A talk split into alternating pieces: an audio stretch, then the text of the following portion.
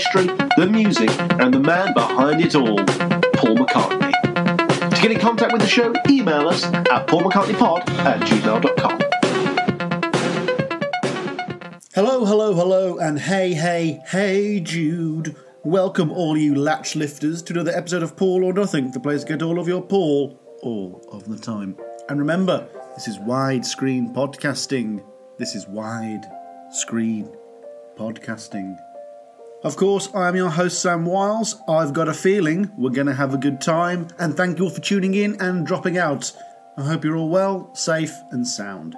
Yes, everyone, I am indeed back a third day running ish to bring you the final instalment of our coverage of what has to be the greatest thing to happen to the Beatles' legacy and fandom since the novelty Apple USB collection.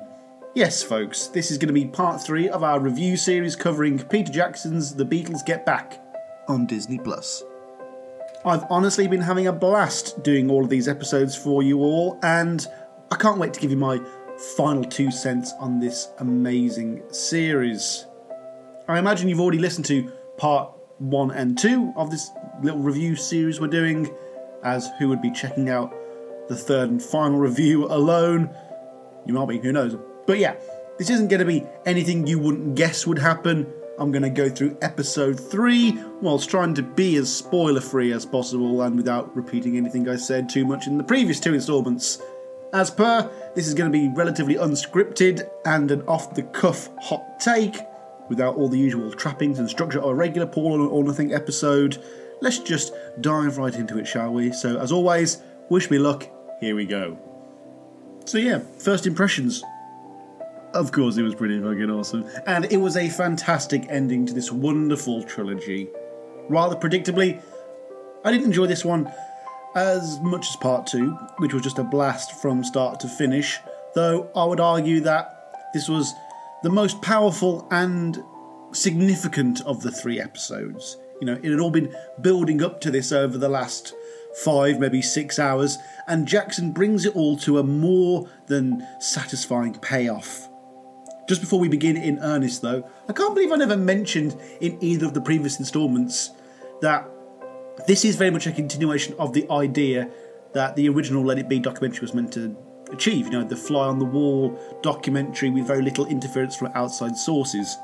Yes, we do get little title cards throughout the three episodes at the most pressing moments to explain the information that needs to be explained, but as I neglected to mention, there is no voiceover and there are no talking head sections.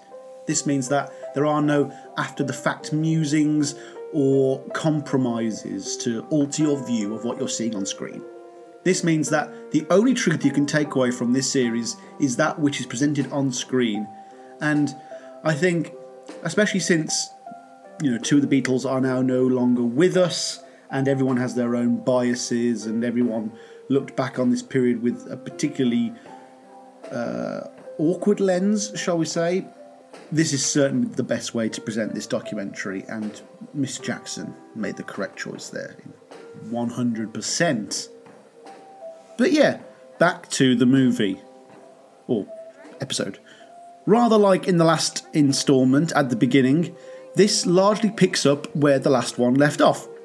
Though instead of picking up from George leaving the band and a depressing low locale, we instead get to pick up from the exuberant Apple Studio sessions along with the addition of Billy Preston.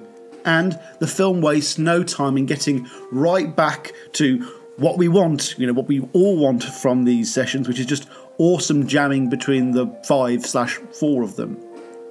The standout figure in this early part of the documentary, though, has to be one little Heather McCartney who comes in with her mum and dad on day 17, and as soon as she arrives, she basically takes over the whole show in that totally non self aware way that very confident children do. We all get to see her interact with all of the Beatles, and the genuine warmth that they all show her was completely gooey and heartwarming and was a brilliant way to start off the, the documentary with the right tone. Also, there was a part where she imitates Yoko screaming while sat on Paul's lap, which I know will be a highlight of highlights for many of you out there. Though it has to be said, I got to admit that this was the first of two segments during this particular episode where I could not help but cry a little. I mean, you long term listeners will indeed know enough about my personal life, and so to see beardy, fatherly Paul McCartney show so much unabashed, devoted love to his adopted daughter in front of his colleagues, no less, and in front of the camera, it, it was as heartbreaking for me as it was heartwarming. Also, I must say that, that this isn't the direct start of the documentary. We do open with George and Ringo working on Octopus's Garden, and so those two sequences together is a delightful overload of feel good feelings. Now, a criticism I did have of this episode is that there really isn't much dramatic tension at this point, and I'm sure Peter Jackson was aware of this.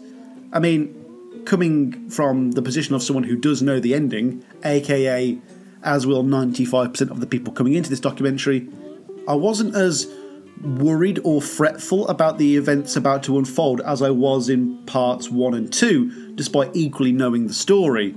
I mean, Jackson does go through great lengths to show that the Beatles, uh, you know, have to rehearse and mentally prepare themselves and I do also appreciate that Jackson does attempt to do what he did in the last two installments, in the sense he puts you in the shoes of the Beatles and tries to make you feel their nervousness and their lack of certainty about what's going to happen here. However, unlike several other what if moments in the last two episodes, there was no sense that it was going to go any other way.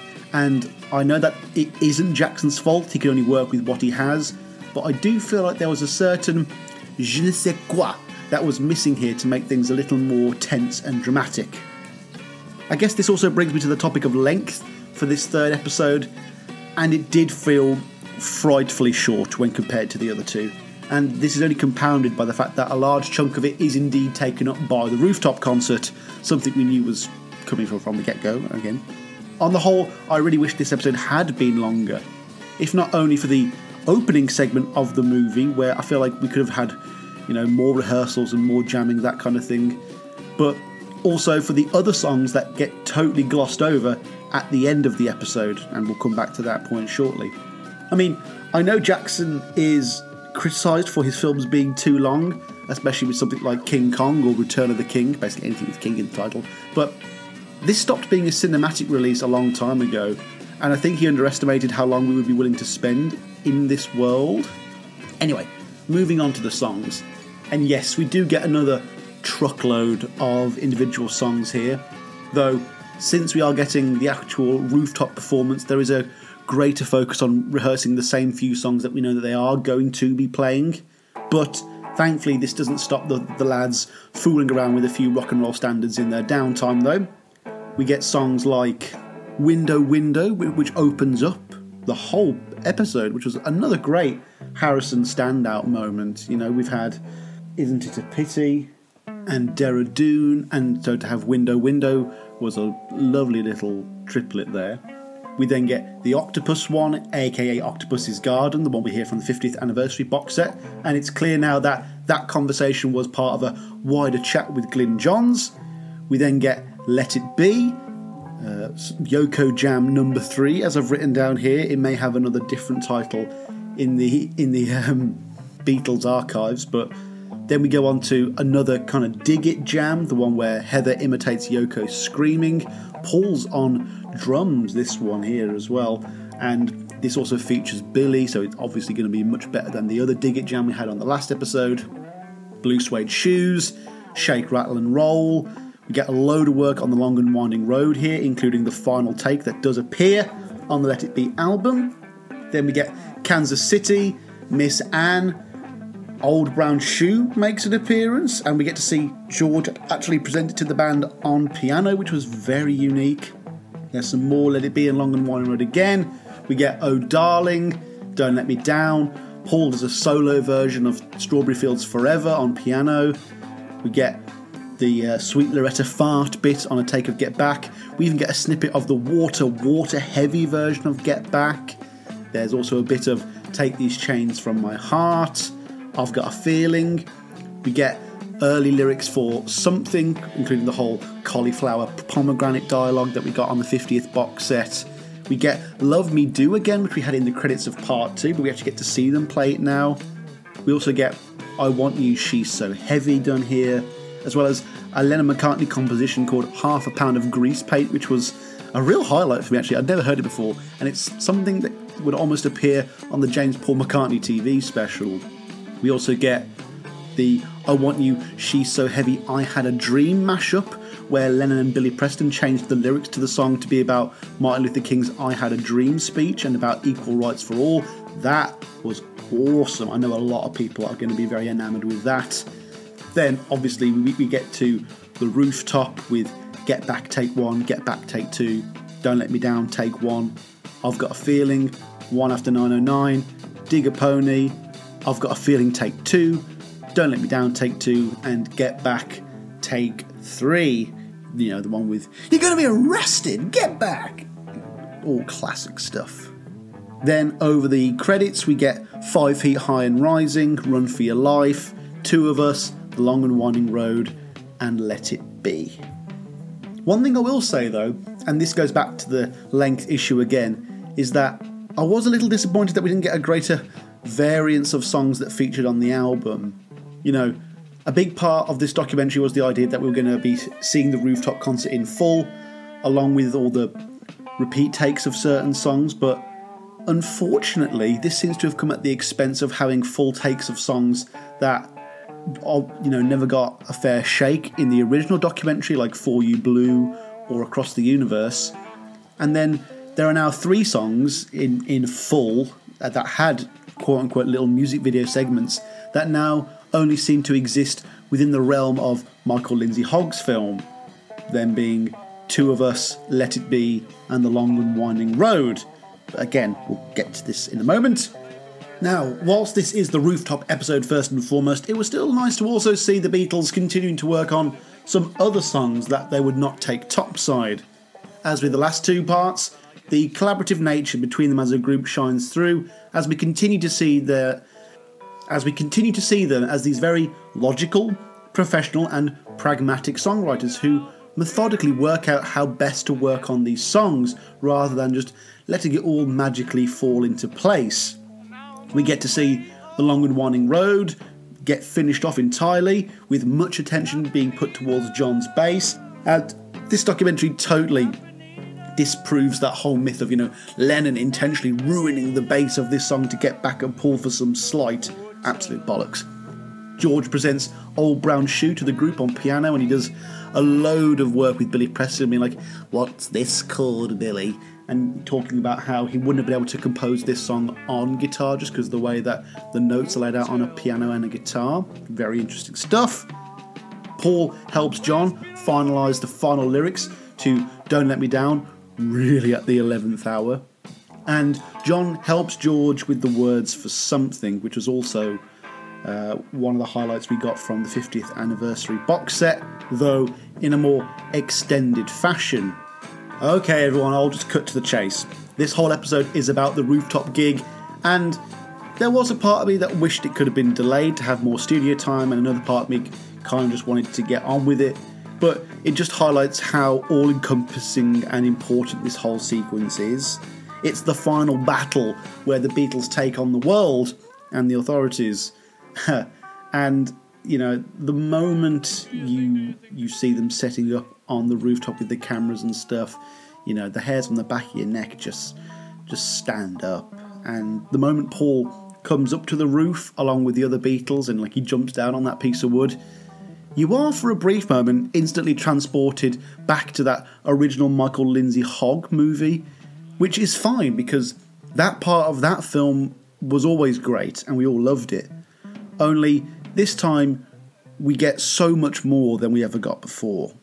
And whilst I said that the film was lacking in suspense, you know, that only exists during the rehearsal stage because, you know, once the rooftop stuff kind of kind of gets going, you really are on the edge of your seat knowing that some of the greatest shit ever is about to kick off.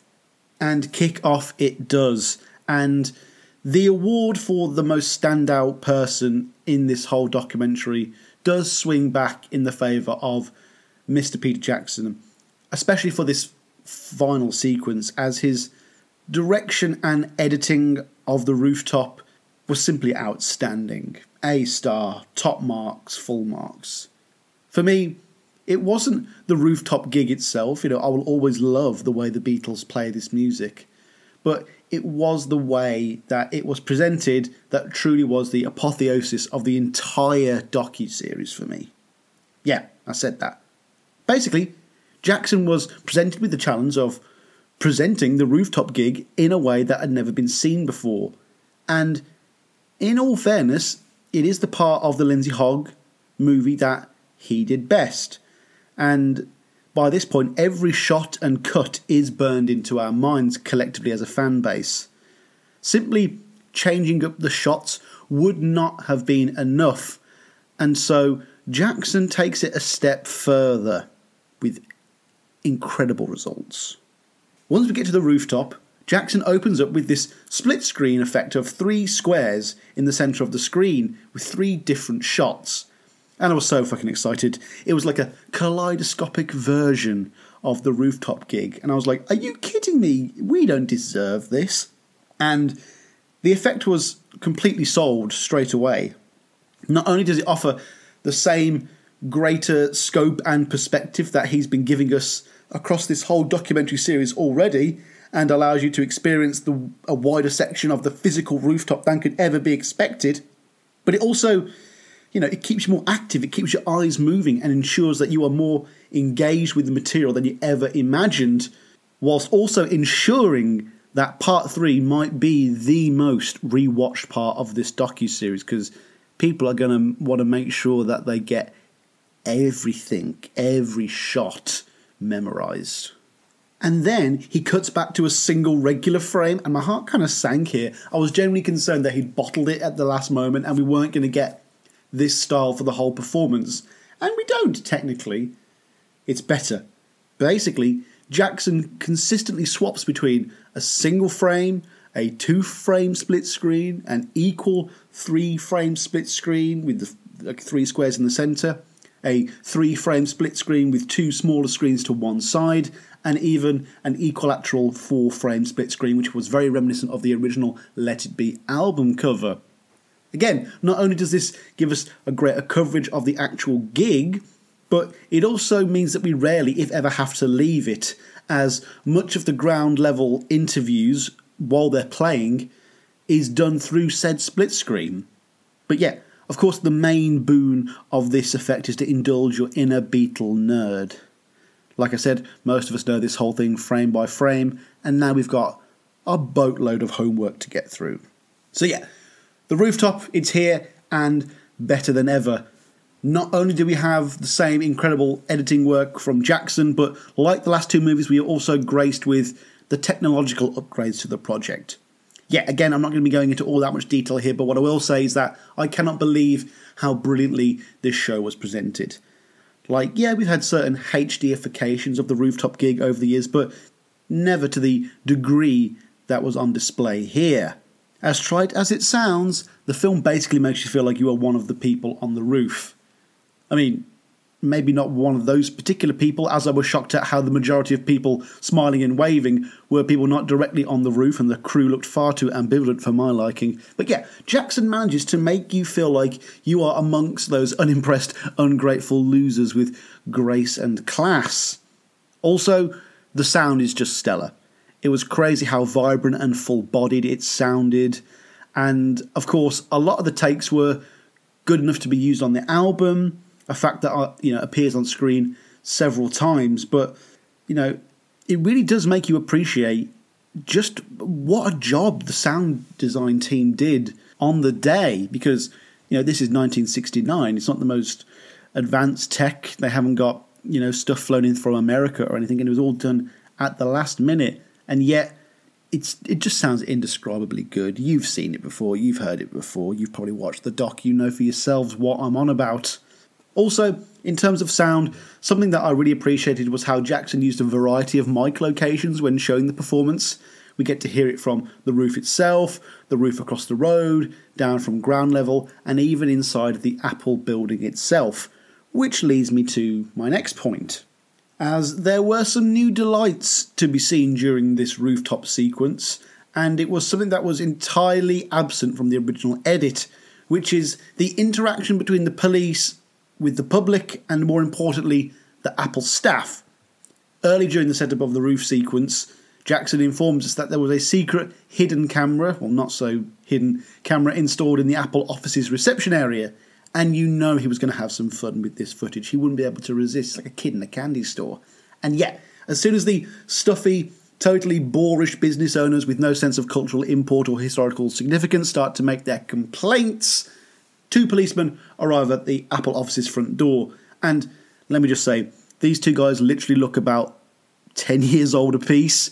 And they come in and we see that they try to shut down the performance right away as they've had like 30 complaints in half an hour. And yet, the Apple staff, who all deserved a massive bonus for their work here, do nothing but dick them around, stall their asses, and put them through the ringer.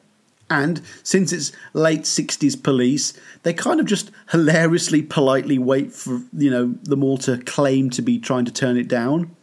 The most important thing that this does, though, is that it gives us a worthy B plot to cut away to and somewhat, you know, not just get bored, I guess, of the entire rooftop gig. And I know no one would actually get bored of the rooftop gig, but, you know, the interviews down on ground level would grate a bit if that was the only thing we cut away to. And Jackson could have even just done a single take of each song and just focused on the roof. But with this police bit, it really just ensures that you aren't just watching four scousers on a rooftop for like 40 minutes. And it is interesting, you know, it's great to see how the staff are interacting with them and putting their necks on the line for the Beatles. and you know what? Speaking of notable standouts, this is also a good time as any to give a massive shout out to the low key, most underrated man in the whole documentary series, the Beatles' road manager, Mal Evans. Not only had he been dutifully fulfilling all of the Beatles' ridiculous requests without uttering a peep, including anvils, clothes, tea, and mountains of toast, but he also basically fucks the police around even more than the rest of the staff and does the bare minimum in the face of possible arrest, you know? He's a silent hero, and his end will always continue to bother me. So, yeah, massive shout out to Mal Evans here. You know, if you've ever wondered about Mal, you're going to get loads of him in this docu series. But yeah, the rooftop gig continues, and when Lennon was singing the first version of Don't Let Me Down, it was the second time that I did shed a tear or two. I mean, not only is it a beautiful song, but he's so raw here, and you can't help but you know thinking that he's been dead for so long, and here he is alive in HD visuals and crisp Dolby sound, and it was all just so over, over overwhelming for me, really. Luckily, the one after 909 is such a pick me up that I wasn't sad for too long, though I will say when the rooftop gig is over and the text tells you that it was indeed their last performance, it hits you so goddamn hard. It was earth shatteringly painful feeling to tell the truth. And it's almost like the band has died in front of you. Not literally died, but the way in that when you have like a really bad breakup with someone, it feels like the other person has died. Again, like the Titanic, we all knew it was coming, but it still doesn't take any of the emotional angst away and the rooftop gig was indeed over. And then we come to the stuff that took place after the concert. And rather sadly, they skip over the next day's recordings by featuring them in the credits. Like, oh, that was just such a weird move. I really didn't like that at all. Uh, I wish they would have given those quasi music video songs their fair due. I would have sat around for another 20 minutes. But not only that, I feel like th- this is a part of the film that suffers from being specifically only about the Get It Be slash Let It Be sessions rather than being about the album Let It Be. Because I felt like we were kind of missing a few boring old facts and statistics here to cap it all off. Like, it would have been nice to have known about the release of the album, the dates, how well it sold, to know a bit about the Michael Lindsay Hogg movie that came out after it Heck, we don't even get any information about how it wasn't released for over a year whilst they were making Abbey Road, and there's no fucking mention of one Mr. Phil Spector. For some reason, the film seems to run out of steam and lose interest the moment the rooftop gig is done. And yeah, I know that, that this isn't the story that Jackson's trying to tell, and he wouldn't have had the footage to really show a lot of this, and he might have to do something far too different. But I would have appreciated to, that he would have slowed the ending down a bit and maybe filled in a few knowledge gaps. Yeah, because they, they would have had to have done talking heads or voiceover to fill in this information. Though, possibly like if say, they'd have done even just a, a 20 minute, even 15 minute part four, you know, obviously it would be very little to do with the style or feel of the, of the, of the first three, but, you know, like a little epilogue or something like that, it would have been appreciated. Maybe we'll have to wait for the Blu ray to come out, who knows. Again, this comes back to the issue of length with this episode. It was just because whilst we do get a nice 10 minute sequence of the band celebrating the work they've done, listening back to the tapes in the studio, and it does end it all on a touching high note. And obviously, the rooftop is the natural closer. It's not the end of the story, and we all know that. And it didn't need to be this rushed. It wasn't a theatrical release, like I say. But yeah, that really is the end of the negatives because to criticise Jackson too much here would be really disingenuous, as he's done us a complete solid here. You know, regardless of me not being totally satisfied with part three, is irrelevant because Peter Jackson's The Beatles Get Back is still the best thing that's ever been released since I became a Beatle fan. 100% that is the case. It is that good. I really need to go back and watch Living in the Material World to double check which one I like more here, but you know, I reckon there's definitely an argument to say that this is even more culturally significant and an in depth deep dive than the anthology series was. You know, this is the truth. This is the definitive article when it comes to the Get Back, Let It Be sessions. And from this point onwards, I bet we're not going to hear nearly as much clamouring and moaning for the release of the Lindsay Hogg cut now that, this film exists, especially with the prospect of an extended Blu-ray cut in the future. Like I really just think that the Lindsay Hogg version is just going to be a DVD bonus feature. You know, it's never going to get an, an individual release now that this exists. And at the end of all this, now that we've seen all of these clearly classic, enjoyable, fun moments, you are left wondering what the real truth behind the Michael Lindsay Hogg cut was and you even like struggle to empathize with how he was even able to make such a negative film as he did. Like, you know, it's only 80 minutes long and 30 minutes is full of numbers and the videos, but still, that's 50 minutes of potential excellent band banter, hilarious takes, and heartwarming rehearsals and interpersonal moments that he could have included and for some reason didn't. Strange, right? Fortunately for us as a fan base and for listeners of this podcast, one of my favourite takeaways from these films is that we don't have to walk away saying something stupid like, oh my god, I feel like I know even less about these sessions than when I came into them, because that's not what happened. It might not have voiceover or talking heads, but Peter Jackson, through his selection of shots and sequences and, you know, certain little Easter eggs and ideas that he plants for us that all have payoffs in the end, like all of the best teachers, he's been able to deliver something fun and engaging and memorable that is also highly educational and highly detailed and has managed to impart so much knowledge on us like even just through one watch of this you know i've learned more about these sessions than i have in my entire fandom of the beatles there is so much now that I feel I have a 3D perspective on. I've had my opinions changed. I've had some reinforced. I've had some expanded. But I've definitely walked away from all three of these episodes with just a better perspective. I feel like I know these sessions now. I feel like I know what the story was, again, without being manipulated or pandered to. What's even better is that he did what I enjoyed or thought I enjoyed about the original Let It Be film, which was that he portrayed the Beatles honestly as real human beings with real human flaws as well as graces. I was immensely appreciative of that.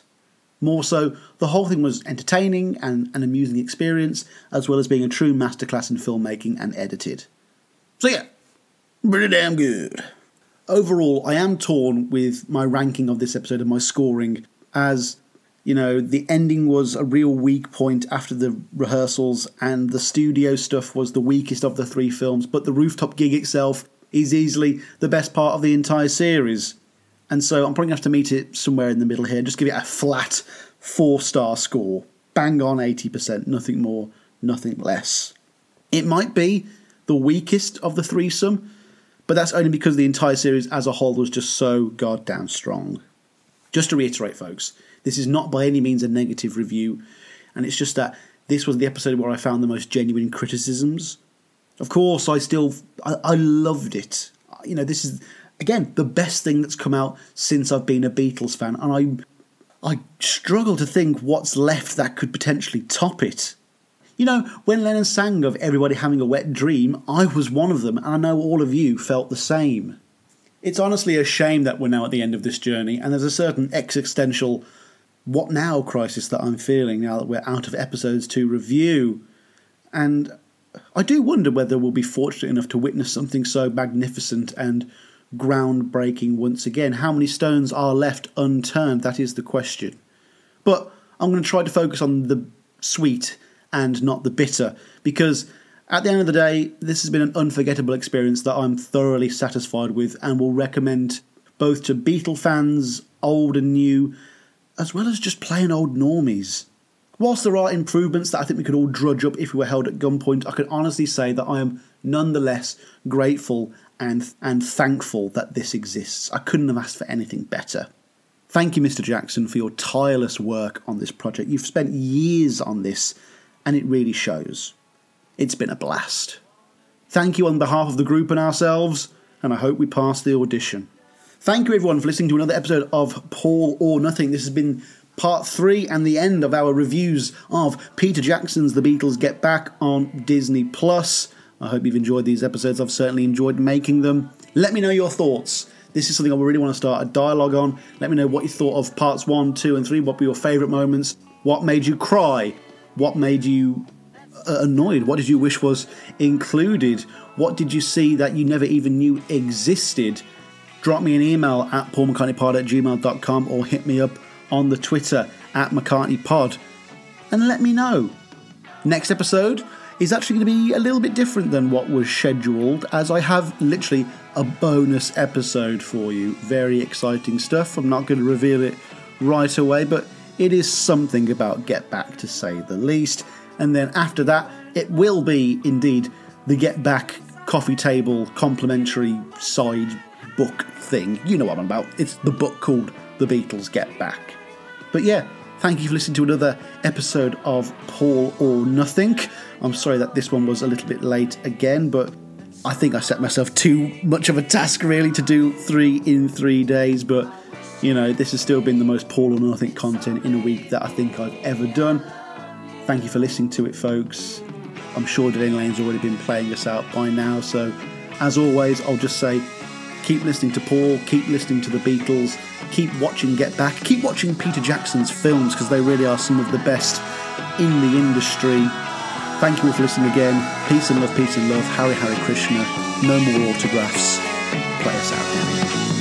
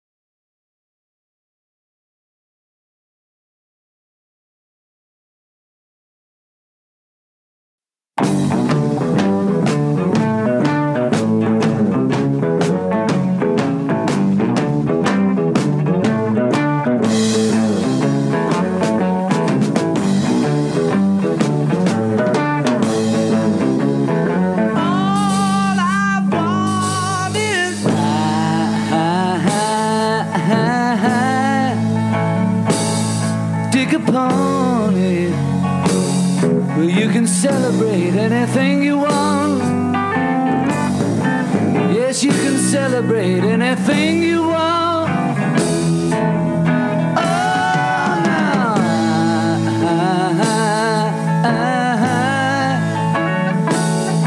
Blue Road Hub. Well, you can penetrate any place you go. Yes, you can penetrate any place you go.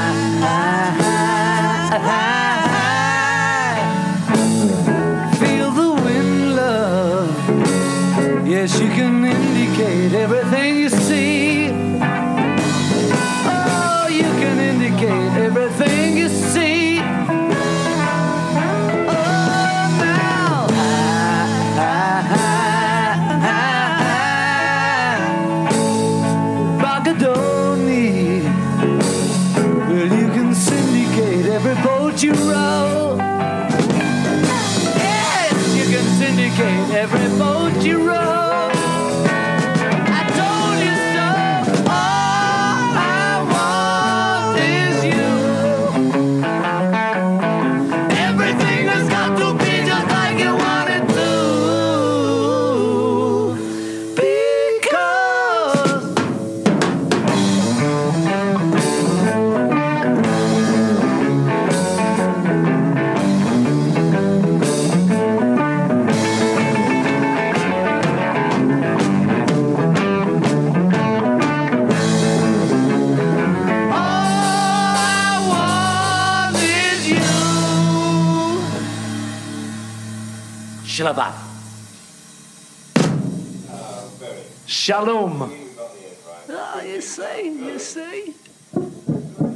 improve with time. You're not talking to Ricky and the Like a fine wine, really. I put us down as Beaujolais 62.